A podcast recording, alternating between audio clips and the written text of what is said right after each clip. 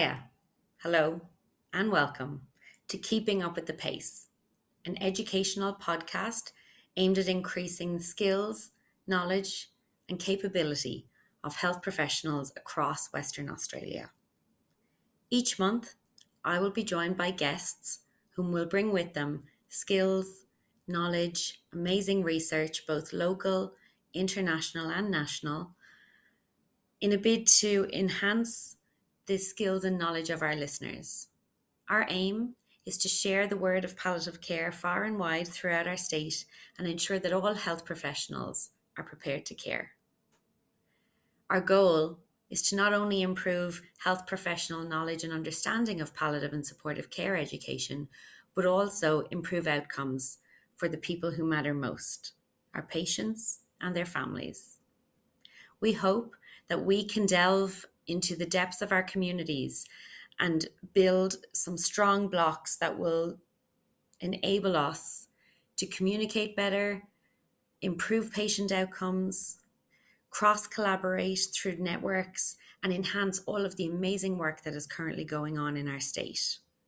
Our aim is to share information through knowledge and understanding. We hope that you can join us and if you have a question or would like to get in contact with us, please feel free to email us at pace at cancerwa.asn.au.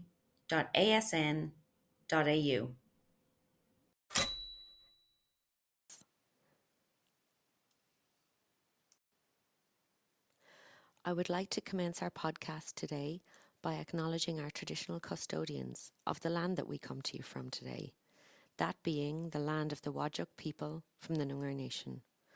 I would like to pay my respects to their elders past, present, and those emerging in the space. And most importantly, I would like to extend that respect to all Aboriginal people living and working in this area and across our beautiful country wherever you may be joining us from. According to recent studies by the Australian Medical Association and RACGP, healthcare workers in Australia experience high levels of burnout. Multiple Australian studies have found burnout rates of more than 50% amongst healthcare workers.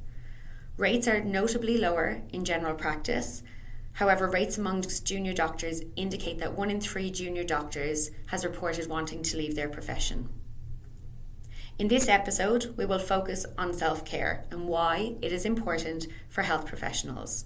We will look at some of the common barriers and myths that prevent us from practicing it. We will look at how we can overcome them and create a sustainable self care plan that suits our needs and preferences. We will be joined by Dr. Kathryn Choules, an accredited instructor of mindfulness based stress reduction through the Medical School of the University of Massachusetts. Dr. Choules is an experienced educator and program developer with several years' experience as an academic at universities in Western Australia and Victoria.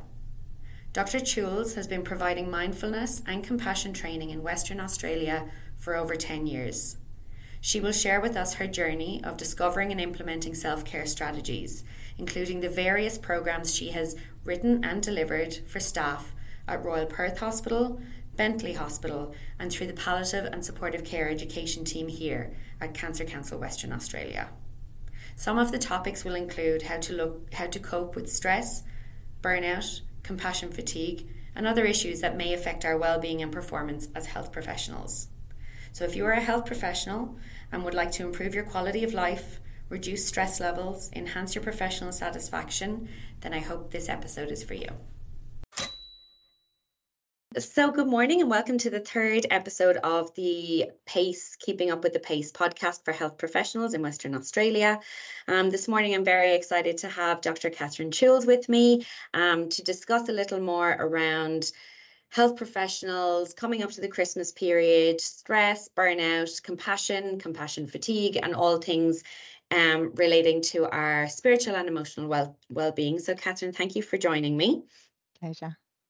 Um, so I guess as we appro- um, approach the Christmas period, I had hoped to discuss the impact of compassion fatigue and what compassion training is, and perhaps offer our listeners some practical skills in dealing with this and recognizing it.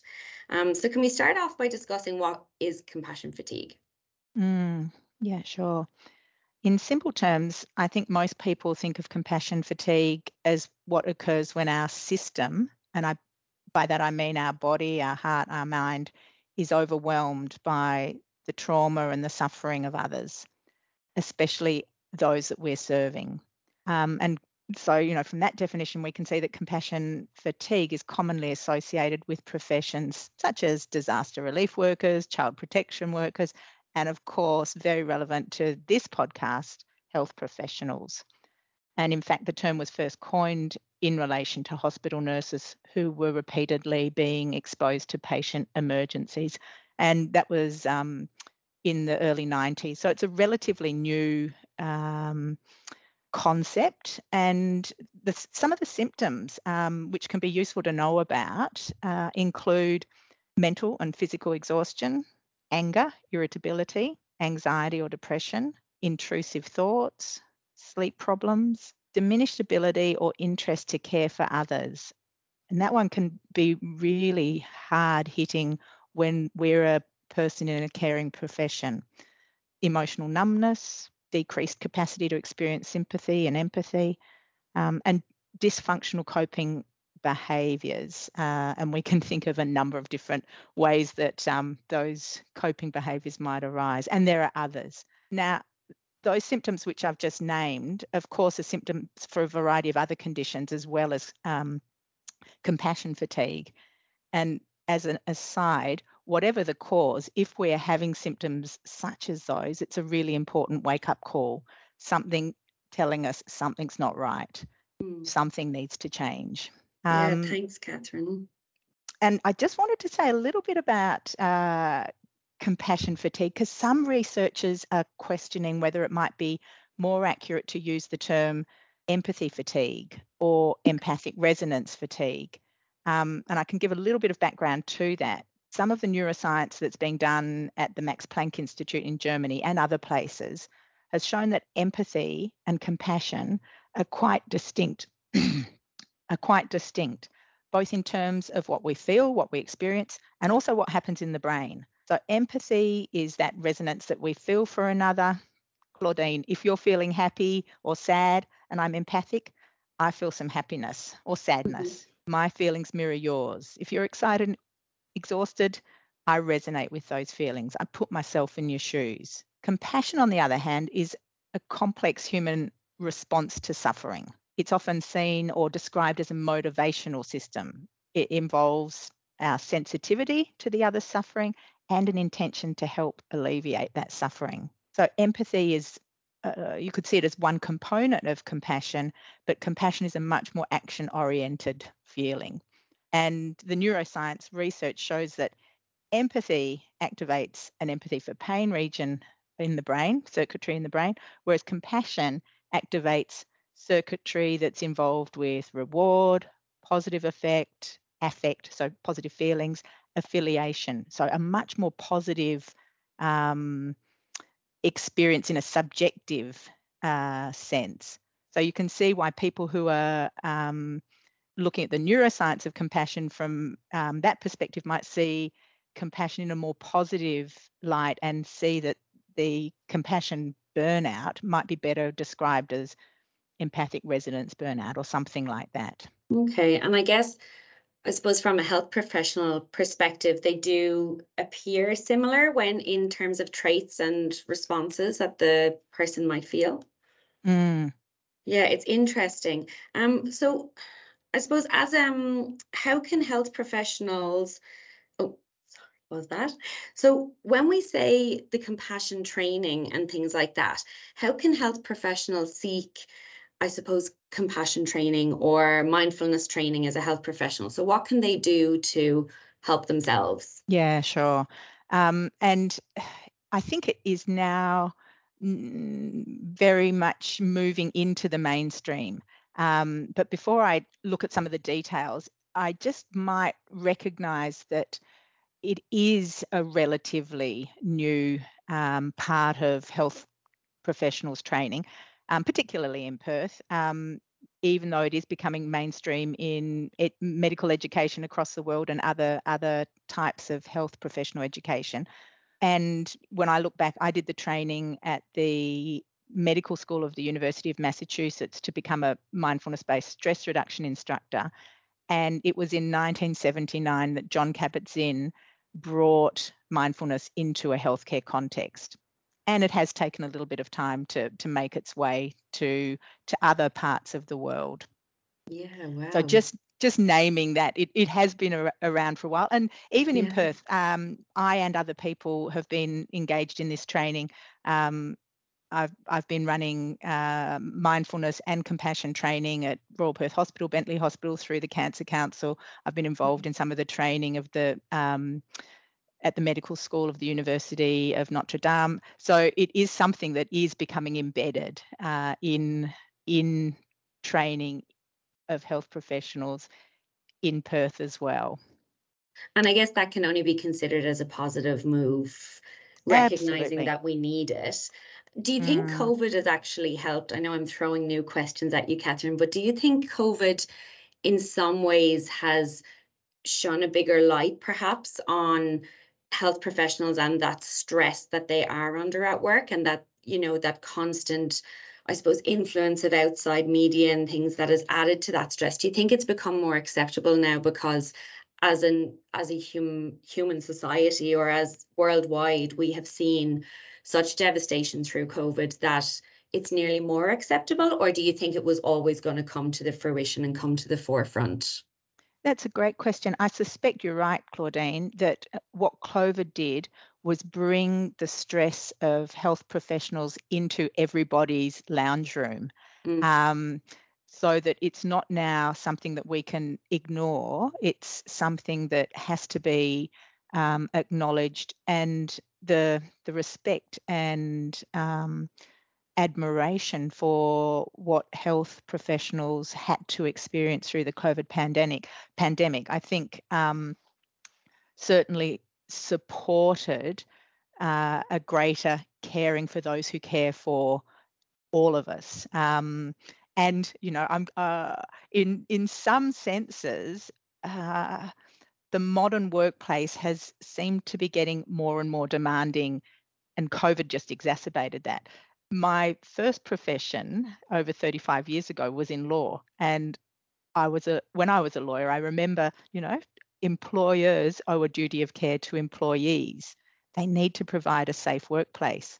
So there seems to be in the modern workplace an outsourcing of responsibility to the individual employee for looking after their well-being. But my um, take on this is that we need to have multiple approaches in looking after the well-being of health professionals that come both from a systemic level and from an individual level. My role in it is in supporting people at an individual level, but I hate the um, discourse that we can see, and it's very destructive. Uh, to simply outsource responsibility for well-being onto the individual. Um, so there's yeah. lots of people that need to be involved. Yeah, I agree. It definitely sounds like it's a, a, larger issue than just calling and doing a once-off course and yeah, it sounds to me that there's obviously big growth ahead. So I guess when we look at that from a health prof- professional from a health professional perspective what is it that we ourselves can be owning and what can we be doing in terms of training and things like that kathryn mm, yep sure so um, the training that's available um, comes in in different forms the training that i'm most familiar with uh, focuses both on the mindfulness training and the compassion training. Um, if if we're looking primarily at mindfulness, that training supports us to develop the inherent human capacity to be present, to be grounded, to be aware of what's going on in our internal world, you know, thoughts, feelings, urges, reactions, impulses, beliefs, judgments, as well as to be aware of what the external world needs of us. Uh, and mindfulness is in a healthcare um, context especially important in expanding our capacity to be with suffering. And of course, suffering is a key component of compassion too. Um, a human's natural response to suffering, something distressing, is to turn away from it. Mm-hmm. And we need to increase the situations and the intensity and um, our capacity to stay grounded and balanced in in the face of not only suffering but all of the storms that life you know throws at us. So that's the mindfulness training. And the two of them come together very nicely in in the program that um, we work on together. But there's also we could also focus on primarily on compassion training.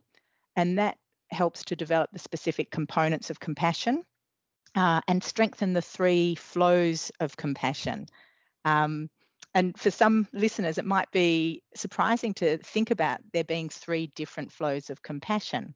And I'll, I'll name them, and the listener might like to think for themselves as I name them which of these three is the most comfortable for me. So the first one is when we offer compassion to another who's suffering. The second flow of compassion is when we open ourselves up to receiving compassion from another when we are suffering. And the third flow of compassion is to bring compassion to ourselves, kindness to ourselves when we are struggling, when we are suffering. And I use suffering um, quite quite loosely. It, it doesn't need to be, you know, super high suffering. Just all the normal little challenges of life. So for most people, um, if you're anything like the health professionals that I've worked with, you are great at that first flow of compassion, offering it to others, but you're probably not as good receiving it from others or offering it to yourself when um, situations are difficult. And that combination, where you're very good at offering it to others, but you're not so good at receiving it from others and not so good at giving it to others, that combination actually significantly increases your likelihood of burnout. Mm-hmm. The the research shows that when we are primed in that direction, our, our likelihood of burnout increases. Through compassion training, we can get a better at distinguishing compassion from empathic distress. We can learn to uh, understand and accept the limits of our capacity to alleviate suffering. So there's a there's a, a sense of managing that activation of responsibility that happens for many of us. We can increase our wisdom uh, and see suffering with greater clarity so that we respond more effectively. And we get better at understanding who is suffering and not to fuse with another's suffering as well. So there, there are a lot of different things um, that compassion training support. And Paul Gilbert, who is one of the Professor Paul Gilbert, who's one of the um, leading researchers and also has developed training in this area. He says compassion gives us the courage and wisdom to descend into our suffering. So, both courage and wisdom to be present. And he's talking about it with our suffering. So, he's talking about it there in a perhaps in a more self compassion um, sense. But I would add compassion gives us the courage and wisdom to, descend into our suffering and the suffering of others and be with the suffering of others. Um, so, in the training that I've been involved in delivering with Cancer Council, it was decided to bring together mindfulness and compassion. And that was a decision from a, a research project team um, over five years ago. Members of um, that team included palliative care consultants from Bethesda, Royal Perth, um, researchers from Curtin University, Cancer Council, and um, that program that we developed and are implementing um, had a couple of trials which were subject to research. All of the people going through the program were pre and post tested on a variety of wellbeing measures. Um, and in keeping with other research of this nature showed a benefit to the people who were participating in the sense that anxiety levels decreased, emotional exhaustion decreased, burnout decreased significantly over time, levels of compassion, satisfaction increased, and self compassion increased significantly over time. So, undergoing the training was shown through the research to have a benefit for the people in the program. Just one last thing on that, because so many people who are health professionals are less motivated by looking after themselves and more motivated by the impact that they may have on others. There is also um, research showing that when health professionals undertake compassion training, their care for their patients is enhanced. So um, patient satisfaction increases. Um, so you can think of it as win-win. Um, the health professional wins, and so do the people in their um, care. Yeah, and I can absolutely, as a participant on that course, can absolutely attest to how important it is. Um, and as you're speaking now, Kathryn, all I'm thinking of is do I continue to use it in my life? And I actually do in ways that I didn't mm. anticipate. So I do agree. I think it does help as a health professional and also help the people that are in your care, be they patients or residents if it's residential aged care. Um, one of the other questions I had for you was around health professionals again. And again, we've said about burnout and what we can do and things like that and attending compassion training but how can we actually avoid it altogether so maybe some preemptive steps or how can we continue to provide patients and those in our care with appropriate care in today's healthcare system when it's dealing with you know those things about being time poor restricted staffing numbers increasing demands increase in working hours and double shifts an aging population that need more and that are more acutely unwell. So are there any kind of tools or strategies that we can put in place ahead of schedule to avoid what we call burnout or that compassion fatigue and things like that. Mm, yeah, and just reiterating the point I made that um, I think this the response to what you've identified is a systemic mm. response and the individual can also take steps to look after we, we can take steps to look after our own well-being um, so one thought, here's one thought. I like the idea of doing little experiments because that sets us up not for, you know, having a huge failure when something goes wrong, but here's a little experiment. For one month, set a commitment to put into practice for yourself the advice that you might give to someone you cared about who was concerned about potential burnout. Now, I've described that experiment so that we put ourselves in the group of people we care about. We acknowledge that it's okay to care about ourselves as well as others. Um, not to put us as more important, but also not less important that they, than the people in the group that we care about. Um, our partners, our parents, our children, our patients, our clients, all of the, all of those people equally deserving, and us too. Um, so, setting up this experiment, and I've chosen a month because uh, actually achieving what you've asked takes some behavior change. Um, we can't do it, you know, once a month. It actually needs building of new habits, new patterns. Um, so, if you were going to set yourself up in this little experiment as a way to build long term well being, it's useful to let the people in your life know that you're doing it and why you're doing it. Um, that can prepare them for any changes that might surprise them. You know, maybe somebody else will need to cook dinner on Wednesday when you do your yoga class.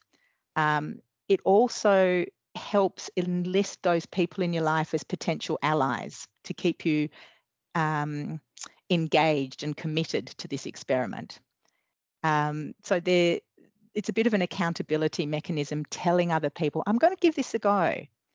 And having made that commitment to yourself and set aside the month, then identify what you'll do daily, weekly, monthly to care for your needs. And the listener might think to themselves also, what advice would you give to somebody that you cared about who was concerned about burnout? Now, we know that long term sustainable well-being requires an investment of time and effort.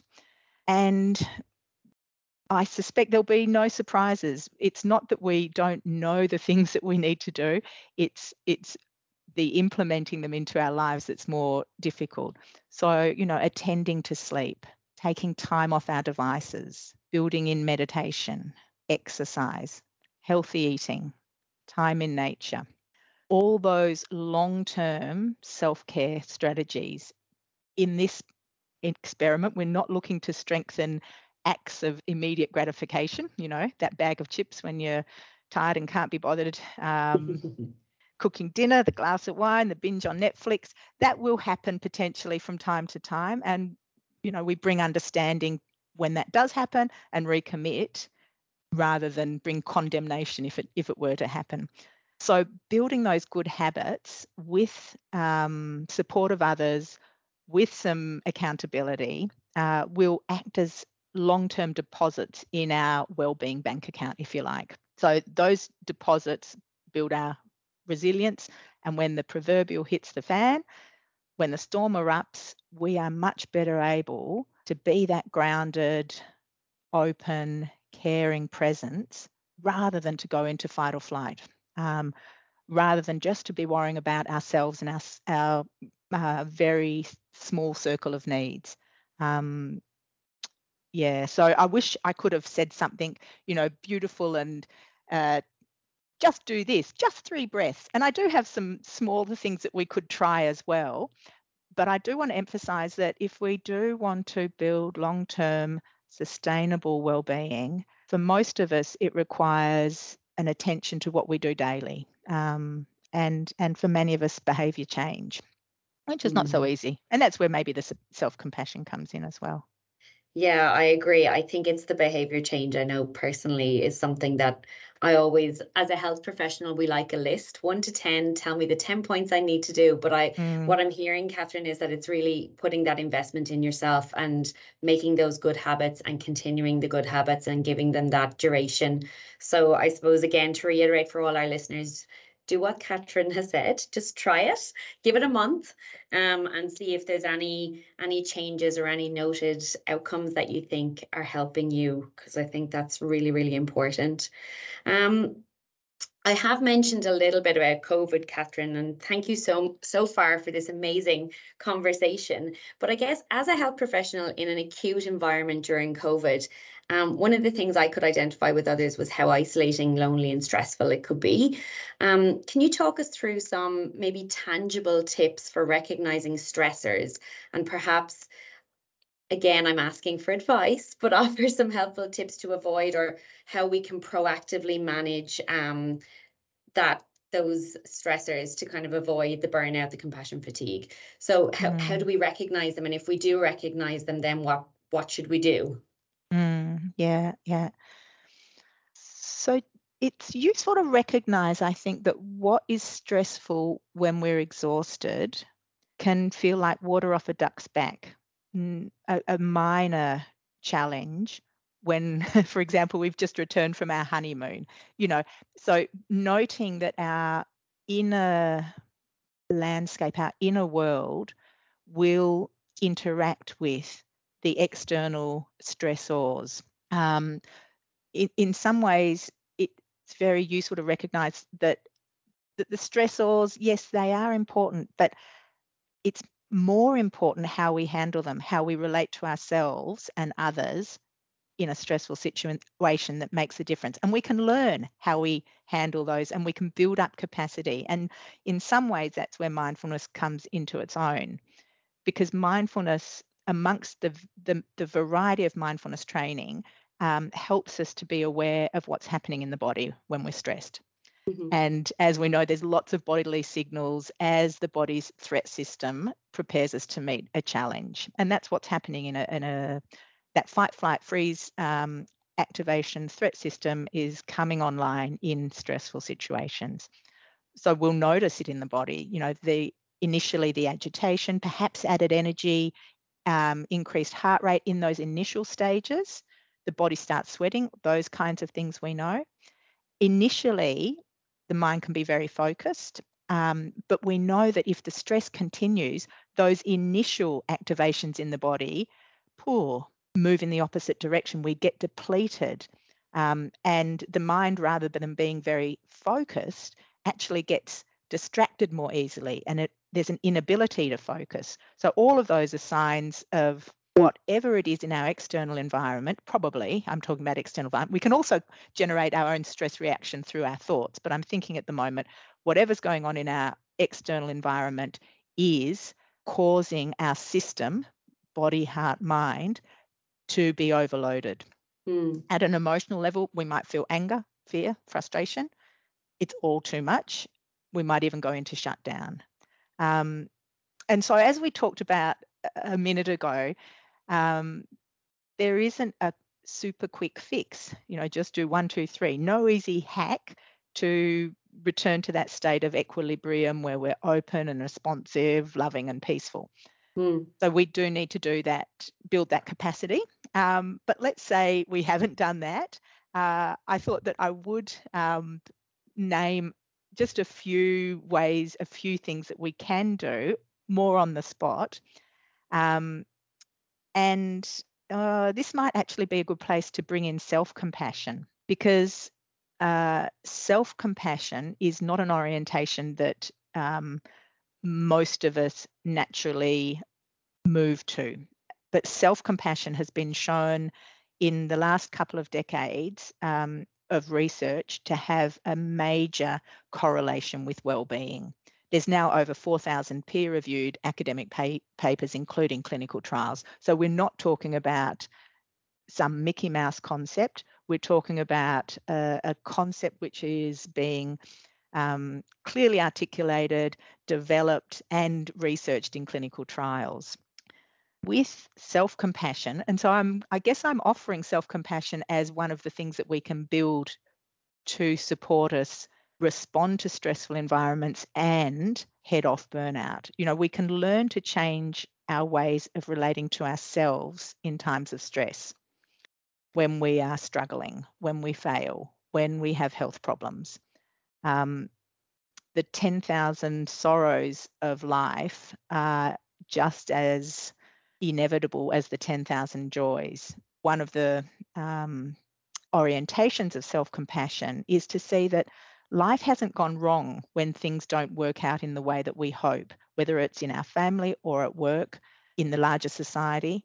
So, whatever difficult experience we're experiencing at the moment, recognizing that this is part of the human condition, that other people will be experiencing something similar at the same time. Um, recognizing our common humanity when we're struggling can support us to feel less isolated, less a failure, and also support us to, to bring that care and kindness to ourselves, which is another component of self compassion.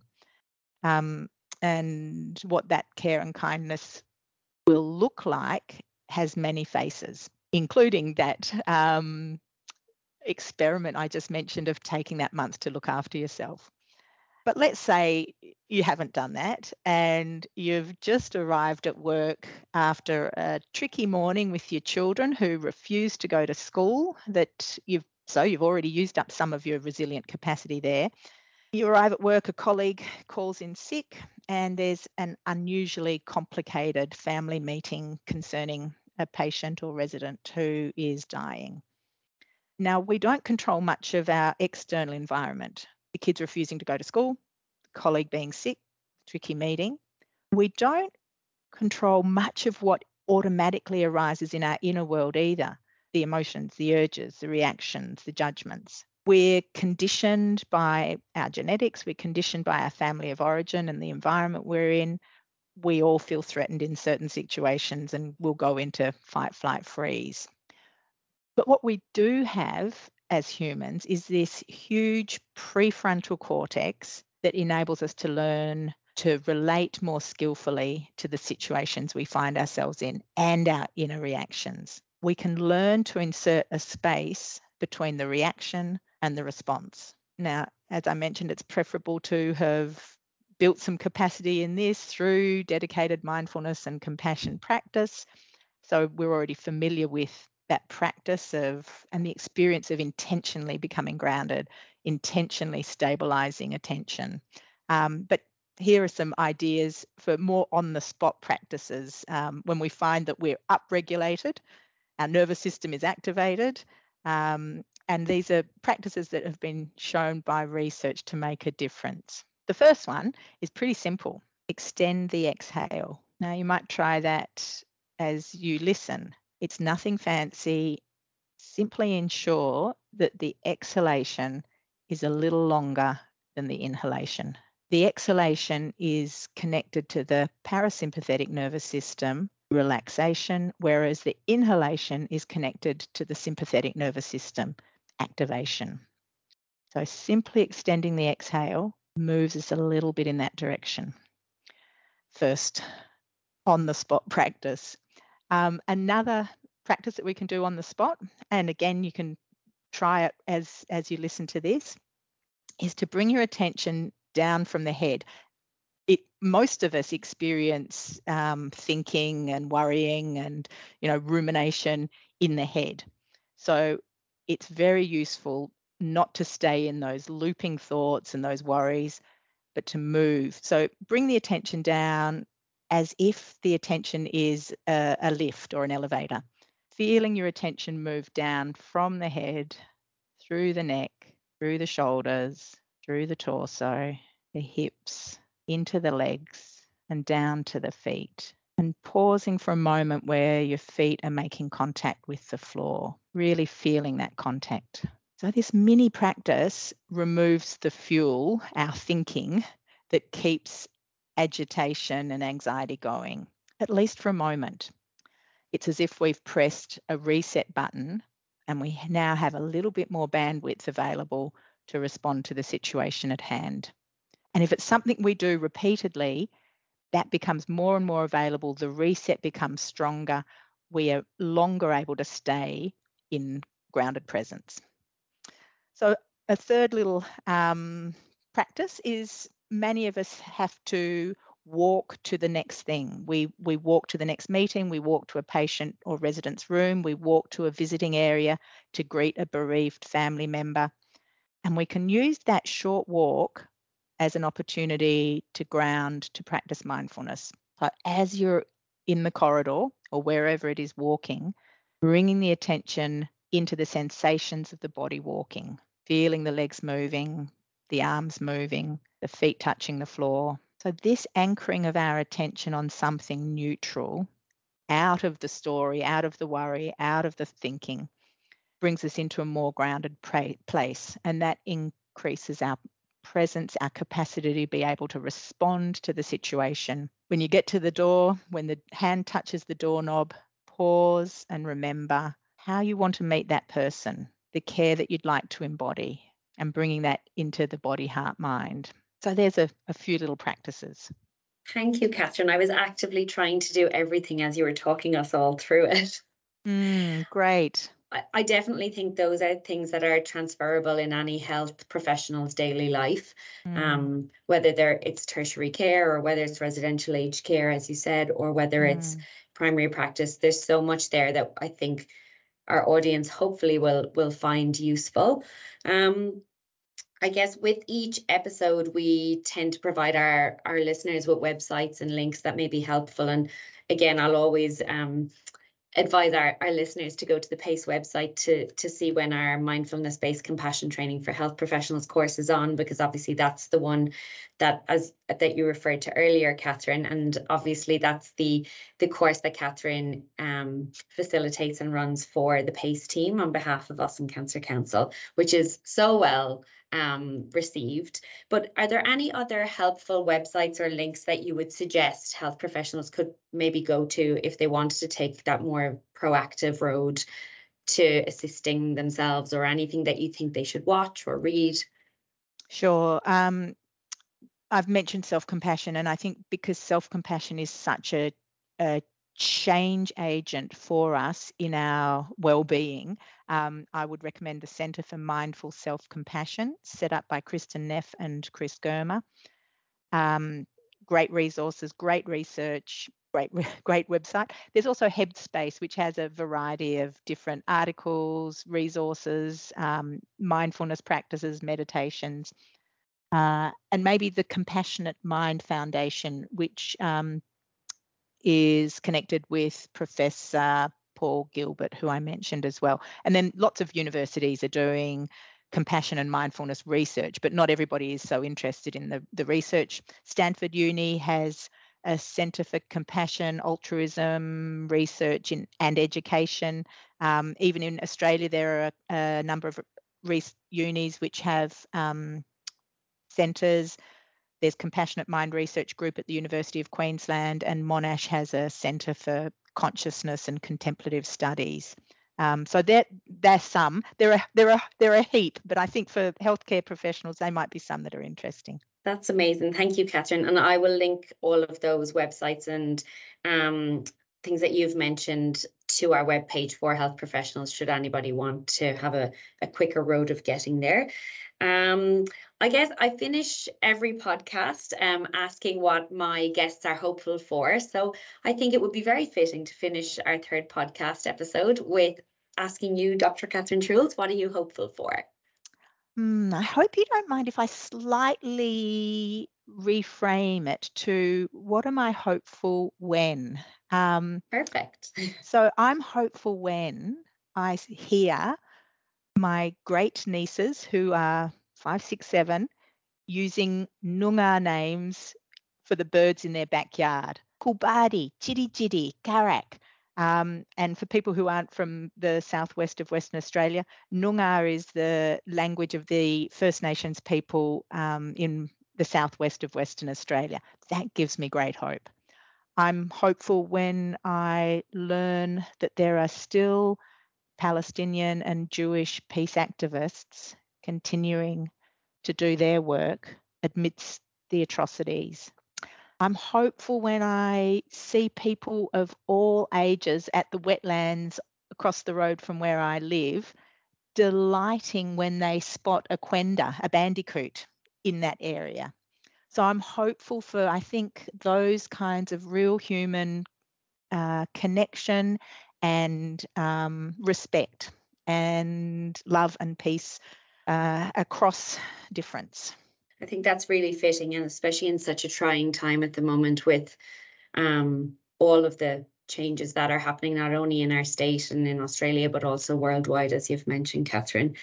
Um, I guess that's it then for our, our podcast today. I'll wish you all a happy a happy day um, wherever you are. And Kathryn, thank you for joining us. Um, you've you've left me with profound questions again, um, and I definitely feel I have a lot more questions for you that we should uh, take up perhaps on another feature early next year. Um, but thank you for joining us, and thank you for lending us your invaluable knowledge again and sharing with us your hints and tips and the, the positive things that we can do to help ourselves as health professionals. My pleasure, Claudine. It's been great talking to you. Thank you. And that concludes today's episode. I'd like to thank you all for listening. Um, hopefully, you found it engaging and insightful. Should you have any queries or questions for any of the guests that we've had featured so far, or myself or the team, feel free to get in contact with us through email. That's PASCE, P A S C E, at cancerwa.asn.au. Similarly, you can find our webpage through www.pace.com.au. Here you'll be able to find a list of our events, upcoming education sessions, and if or when we're coming to a town or regional area near you. Um, you can also subscribe to our newsletter, um, which it will allow you to do on the webpage and engage with our learning management system through free e learning, additional resources, discussion boards. Uh, we look forward to sharing our next episode with you. So until next time, keep up with the pace.